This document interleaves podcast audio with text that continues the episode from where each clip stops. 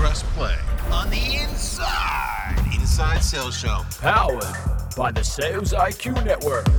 My name is Darryl Praill. I'm your host, and you, my friend, well, you and I, we're going on a journey every single week talking to the industry's most accomplished sales legends as they share with us their tips, their tricks, their techniques, and their tactics to become sales rock stars.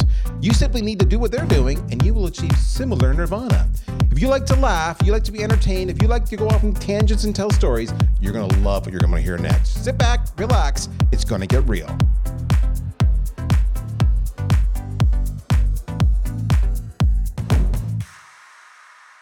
It's another week here on the Inside Inside Sales Show. How you doing, folks?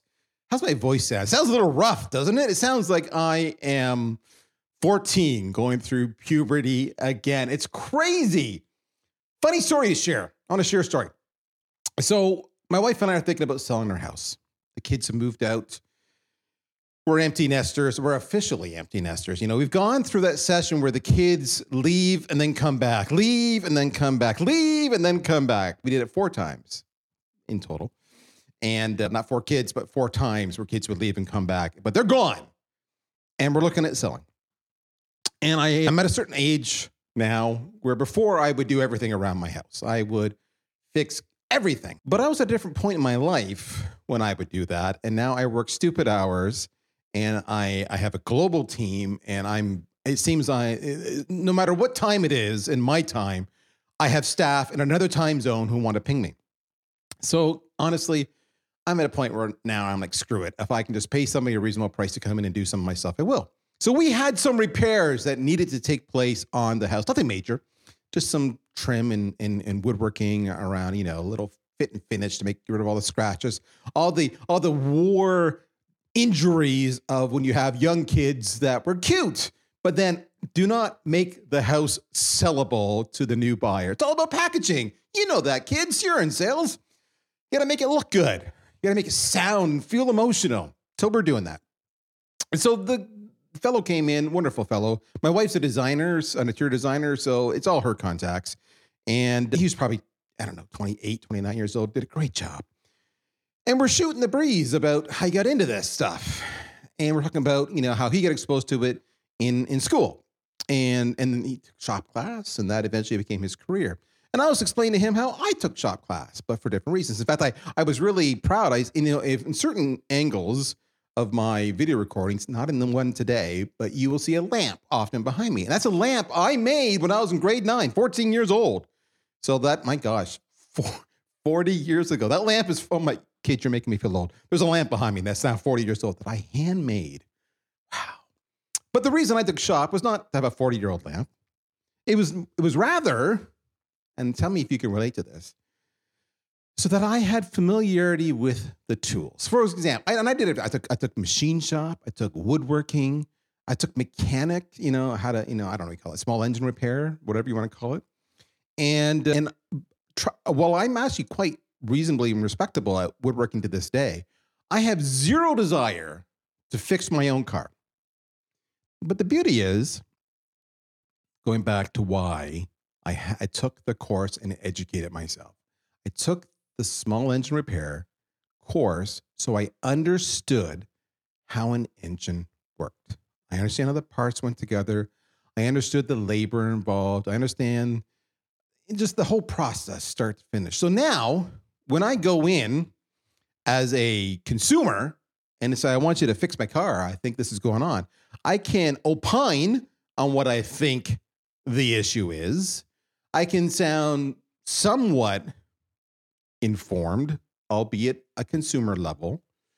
And when they come back, and, and I should qualify, that sets the tone a little bit. They're like, oh, not a total moron. Okay. So, you know, there's a relationship uh, trust factor being established, shall we say, expectations on both sides.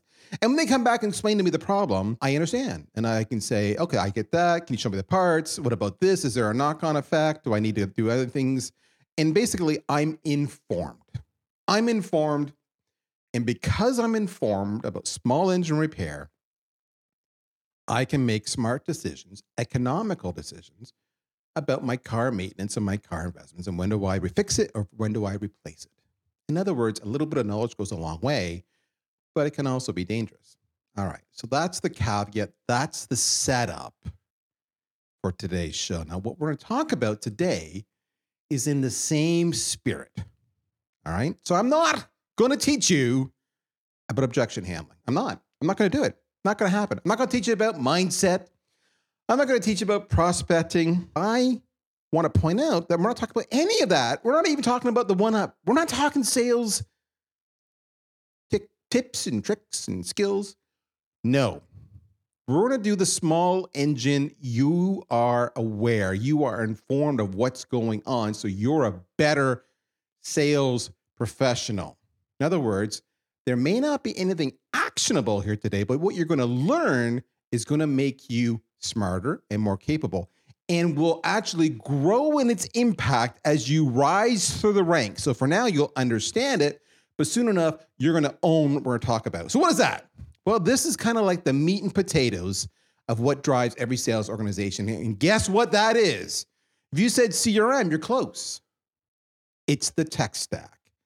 Everything you do today, whether it's CRM or conversational intelligence or chat or oh, what else do we have? Sales enablement or whatever. All the tech stack, intent signals, etc. That's what drives the sales machine that makes you successful or not. So you need to know, boys and girls, what the hell's going on and why it matters to you. What is a right tech stack? What's a bad tech stack? And what are some of the decisions made behind the tech stack? And when is it time to cut bait on certain elements of the tech stack? So, who's the expert? We'll love this, kids. Are you in sales, but you're not using a sales engagement tool? Then you're probably losing out on revenue because you are not engaging with prospects at the right time, with the right cadence, and with enough persistency. You need VanillaSoft. Go to vanillasoft.com. I am not talking to somebody in RevOps because, hey, you're in sales, I'm in sales. So what I needed was a sales rock star that understood the tech stack. And that is where my good friend Steve Air comes in. Steve is the director of sales at Chat Funnels. Chat Funnels, all right? I love them. I just check out the website, by the way, chatfunnels.com. Great graphics, great messaging. The marketer and me totally coveting what they're having to say. So check that out. And as the director of sales, he's here to talk about the tech stack and that many people are using it incorrectly. Steven, my friend, looking ever so epic in this incredible studio you are in I'm building it. and killer lighting.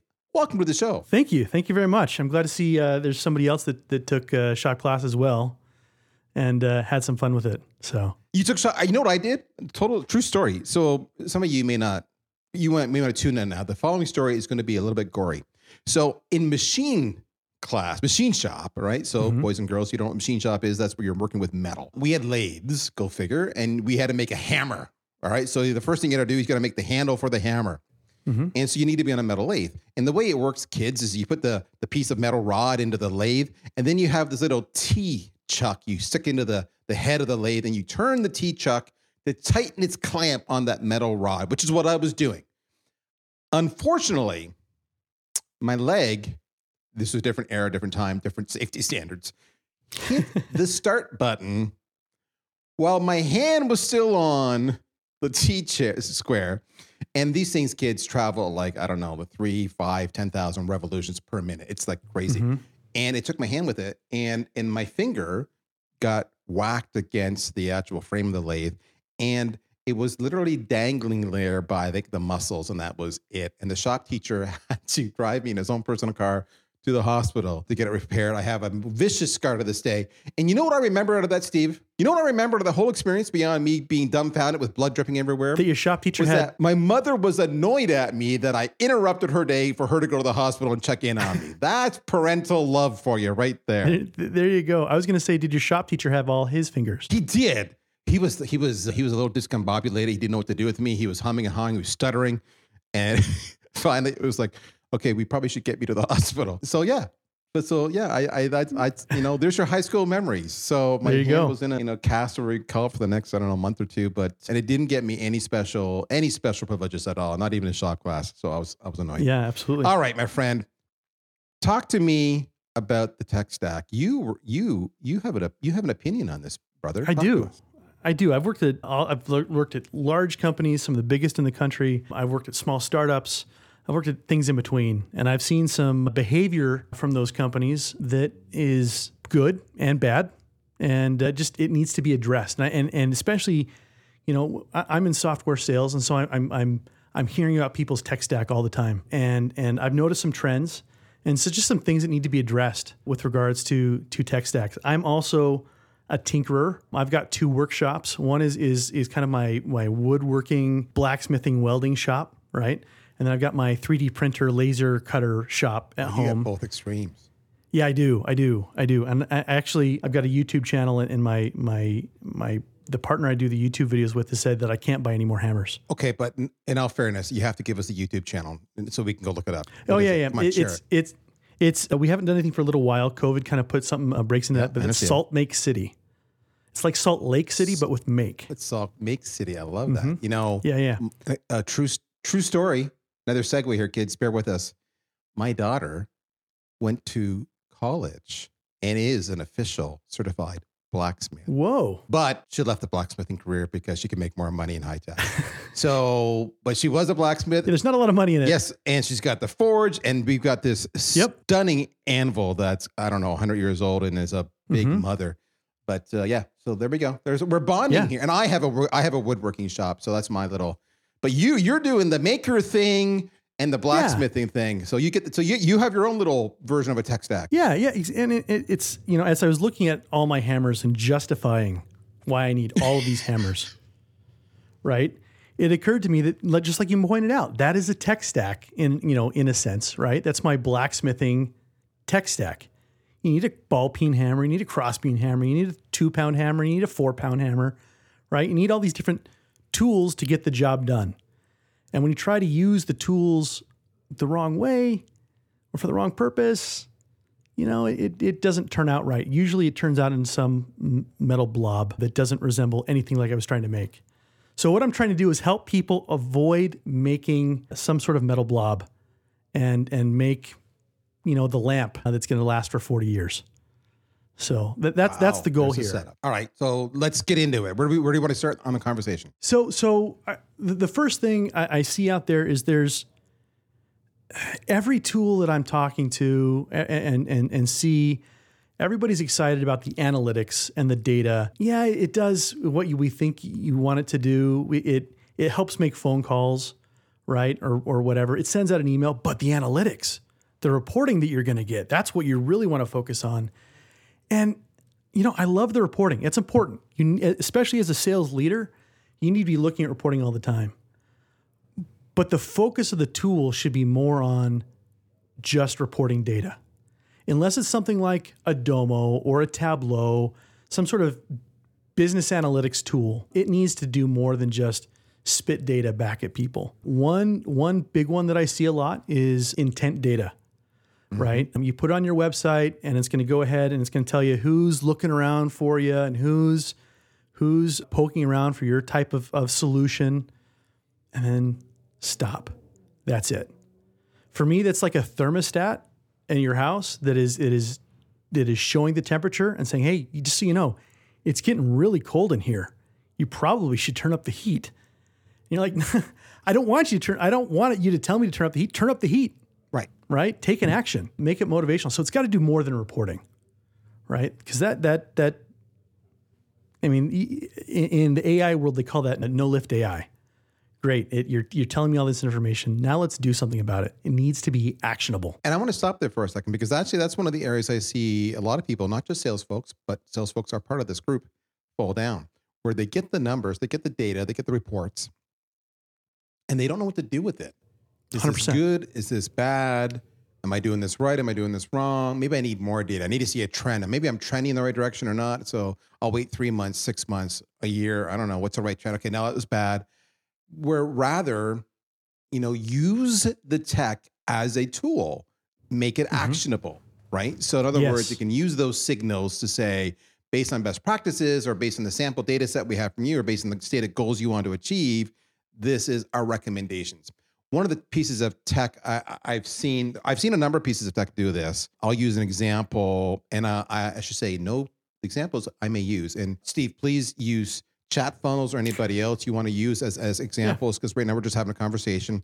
We all work for Gong did a good job on this, where you know, clearly their whole where they began was conversational intelligence, but they began to take the the insights, the reporting of those recordings, and then they actioned it to the sales leadership to say, hey, nobody has in the recording it said, here are our next steps, but nobody's called them in three weeks. You really should do something. So that was an actionable or created mm-hmm. to-dos for the rep. That was actionable. So it, it knew the reports, but it made next steps, which made the tool far more sticky and compelling. And what happened was instead of the ops people picking the tool, then all of a sudden they had more stakeholders advocating for the tool, the sales leaders. And a So good that's sales rep. thing to think about. And a good, yes. Good sales rep would love the reminder themselves, right? It's not just Yes. about the management, but it's the it's the guys in the one of the Nailed it. things, you know, I, I mentioned the intent data. And I, I think that's one of the things that you know I love about what we're doing is, you know, if if you know, part of what we do is with intent data, we're, we're looking at it and does a company that's poking on and around on your website, does it meet your ICP? But we're not just handing the report to the rep.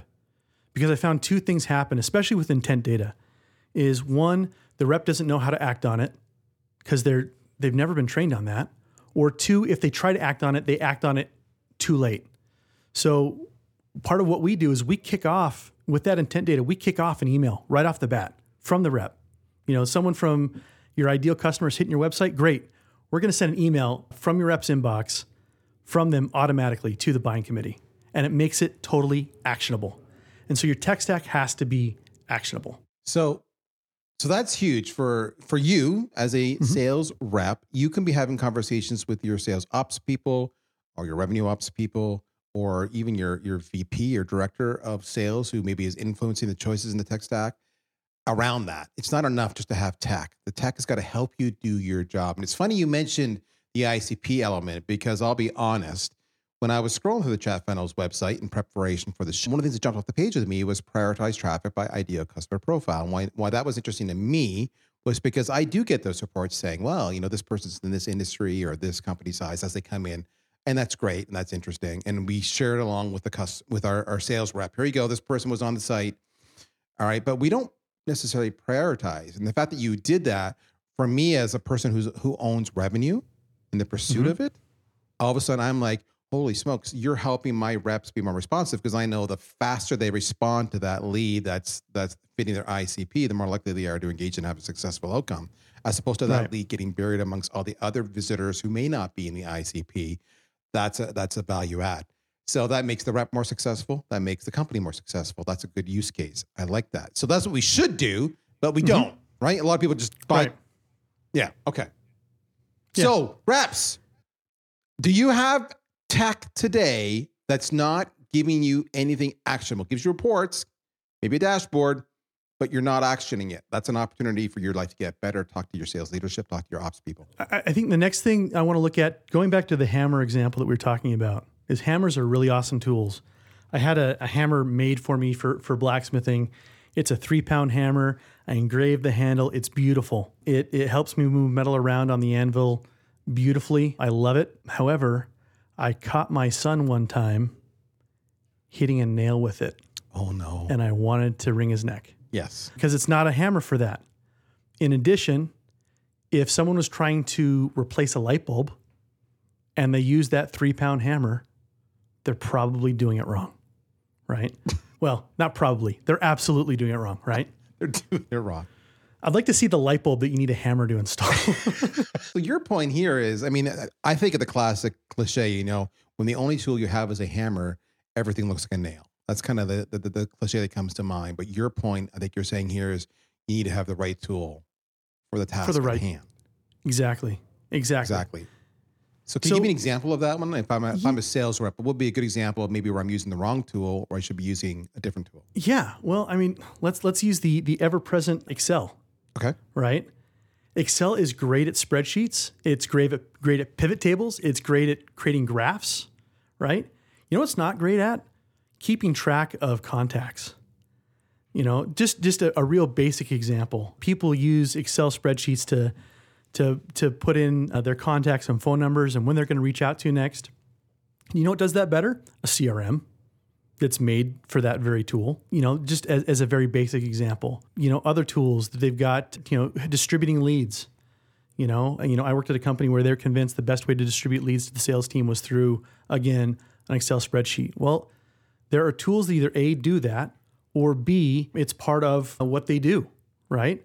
Find out what the tool does and use it for that purpose. But shoehorning it in to something it's not intended to, it never works well. And and I, have seen that, you know, as as as I've sold software over the years, people buying our solutions. Not not here. I haven't seen it here at Chat Funnels yet, but at, at other places where they they buy our solution and they try to make it a little bit different for what they need to do. And I, I, I rarely see that. And a tool's got a purpose and use it for that purpose and and and, and it'll work well. It's funny you use that example. So I'll give you a different example. Same premise. The other day I was on a LinkedIn Live. I was doing it with Michael Pedone. If you guys missed the LinkedIn Live, just go to my profile on my activity or my post. It was a great LinkedIn Live. It's one hour long. But we built a sequence live. So myself, Michael Pedone, and one of my sales reps. And we just sat there and we said, okay, here's our ICP, here's the persona. We're gonna do email, phone, social, whatever. Let's just, you know, let's go build the scripts, let's build everything. So we did it. But when we're getting ready to, you know, doing this in the early first few minutes of it, and Michael's trying to do this whole like, well, how many dials a day can you do, and you know, how many contacts, and he's trying to, what he's trying to do is trying to figure out what was the rep's capacity to do outreach mm-hmm. based on interacting with the CRM, because then you got to make tasks and everything, follow up tasks and all this kind of stuff. And I'm like, Michael, Michael, Michael, Michael, just I said, let me, let me, let me correct an assumption here I said, this won't be done in the CRM. We'll be using a sales engagement platform that will automatically be feeding this next contact to the rep. And it will know, oh, it's, this contact is next up. This is touch number four. This is what you should be doing. This, now, this is the next one for the next contact. touch number two. This is what you should be doing. And I said, so you don't worry about that. I said, the mm-hmm. tool will control the flow and the sequencing and the timing. It's all like the rep just has to do their thing. And he's like, oh, okay good example of using the right tool for the job. But your spreadsheet example, it's actually much more profound. So take away for the reps listening to this. If you're using tools today that are maybe a hammer, because that's all you got, you may want to look at there's other tools out there who can help you be more efficient, more effective. I'm laughing, folks. We're listening to the audio version. Steve's holding up a pair of uh, needle nose pliers instead of a hammer, suggesting that there's other tools out there that you could be using that will help you be more successful doing what you should be doing. So exactly. there you go.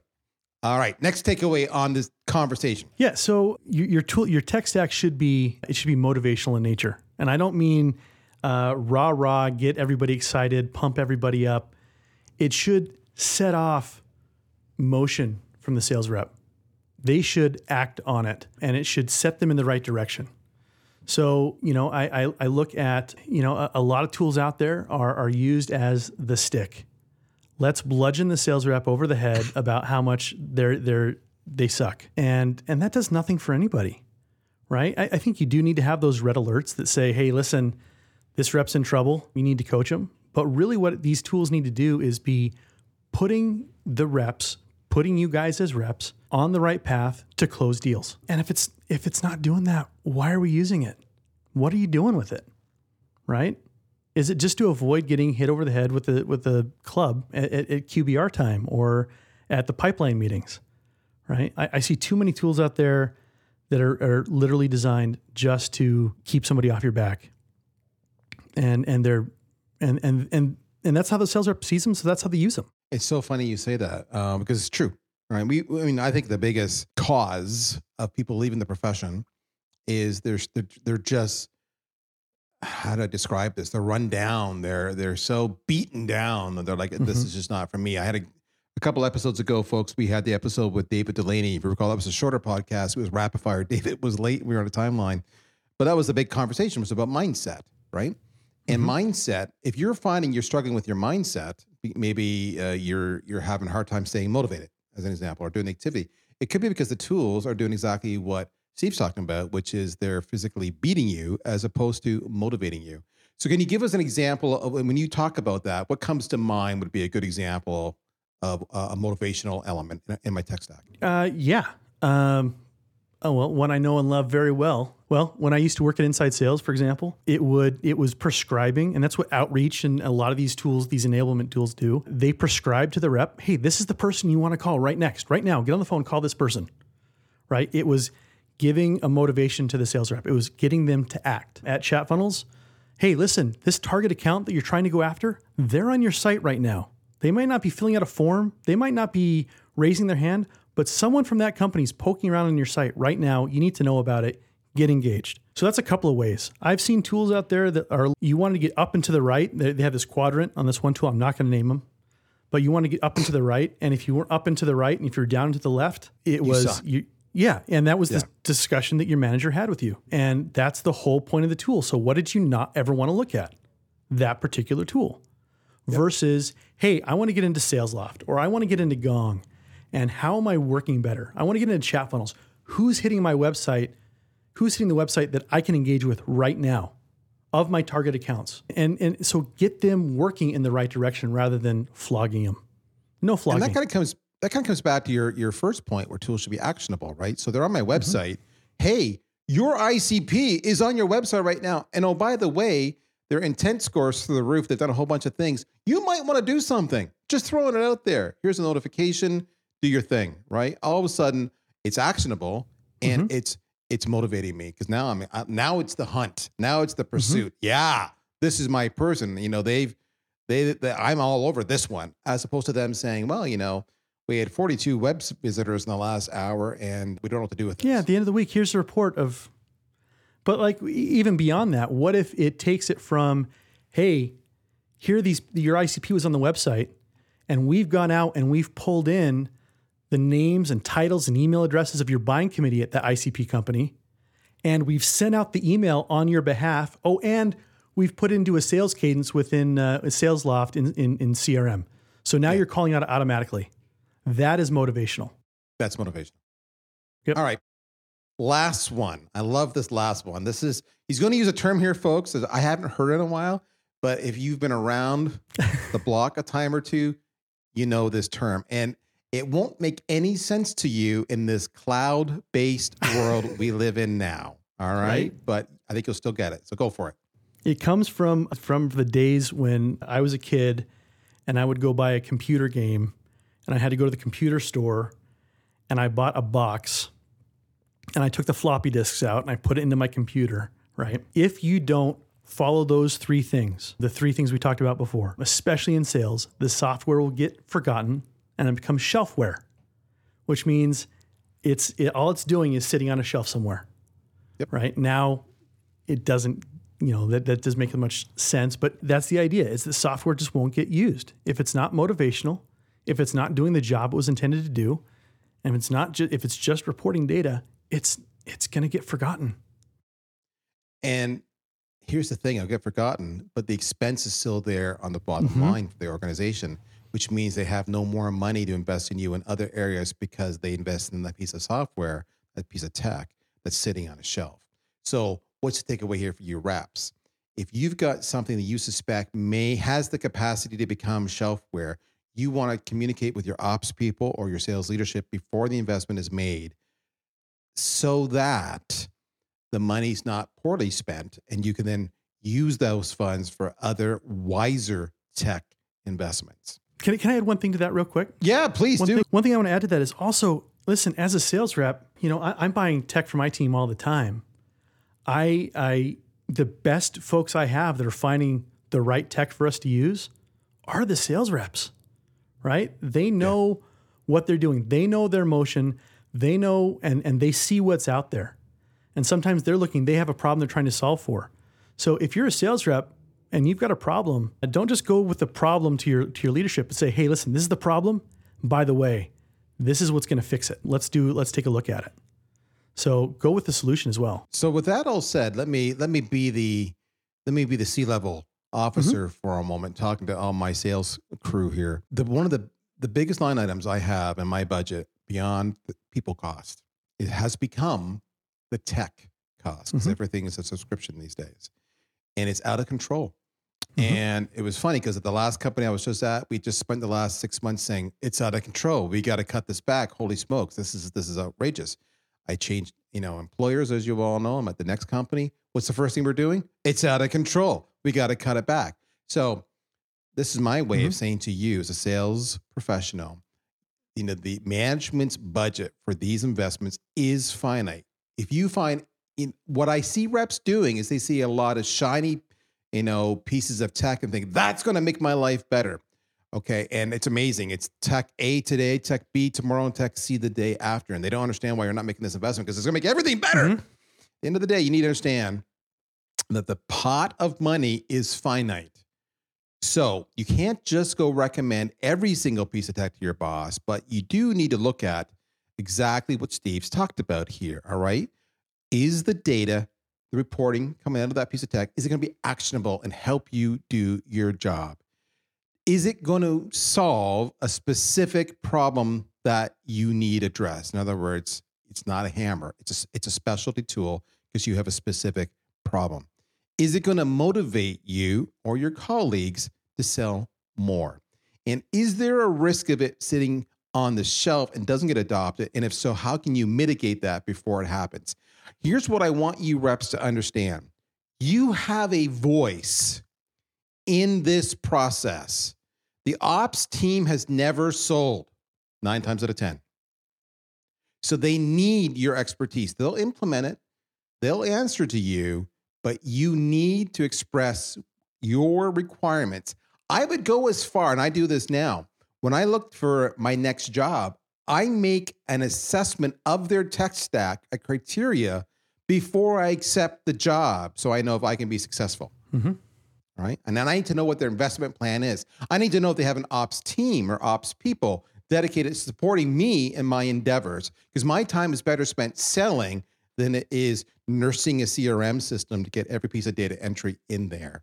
All right. Or trying to pull out actionable reports instead of the system just telling me because it's got great AI or, or what have you. So this is why this matters. This is shop class. This is small engine repair. You don't need to be the tech expert, but you need to be savvy because you have a vested interest. Because just like me, if I didn't have that knowledge, my car repair bills could be a lot higher because they're going to scam me. But because I have the knowledge, I'm informed and I'm educated. It's the same thing for you reps. It directly affects your success and your take home pay and your commission. So you need to invest in a little bit of knowledge. And by the way, a few of you will like it so much, you'll change career paths and go off in that direction. And that's pretty cool too.